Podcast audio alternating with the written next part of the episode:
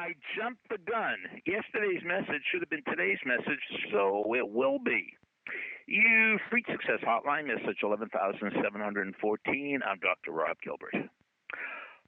After the first day of the NCAA tournament, Thursday, I had a message, yesterday's message, because the number 13 team, number 13 seeds, Furman, beat the number 4 seed, Virginia.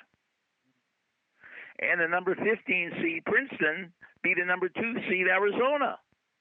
And of course, I give the message I always give. In sports, the best team never wins. The team that plays best always wins. But that was yesterday's message, but it should be today's message because last night the impossible happened. A number 16 seed, FDU, Fairleigh Dickinson University from Teaneck, New Jersey, right down the street from where I'm talking to you right now, beat a number one seed, Purdue. And after the game, the Purdue coach was interviewed, and he gave me today's message. He said they played better, they coached better. He didn't say the second part. We were better, and we probably have the better coach. They played better, they were coached better. Now, the chances are you'll probably never ever be in an NCAA tournament. But the chances are there's going to be some time in your life that you're going to be having some doubts about yourself. You're going to be lacking confidence. And I want you to remember you don't have to be better to play better. You don't have to be better to interview better. You don't have to be smarter to test smarter. The best team doesn't win. The team that plays best always wins you have control over your effort and your attitude. You know, last night when I was watching Purdue, Purdue has a seven foot four center, the best player in the country. Purdue was playing against Fairleigh Dickinson, that was the smallest team, not the smallest school, the smallest team physically of any team in the tournament. And you know what?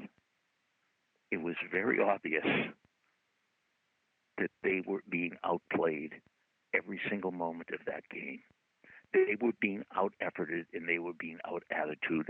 And if I'm wrong, watch watch it on YouTube and tell me if I'm wrong. I I didn't see anybody from Purdue putting out the effort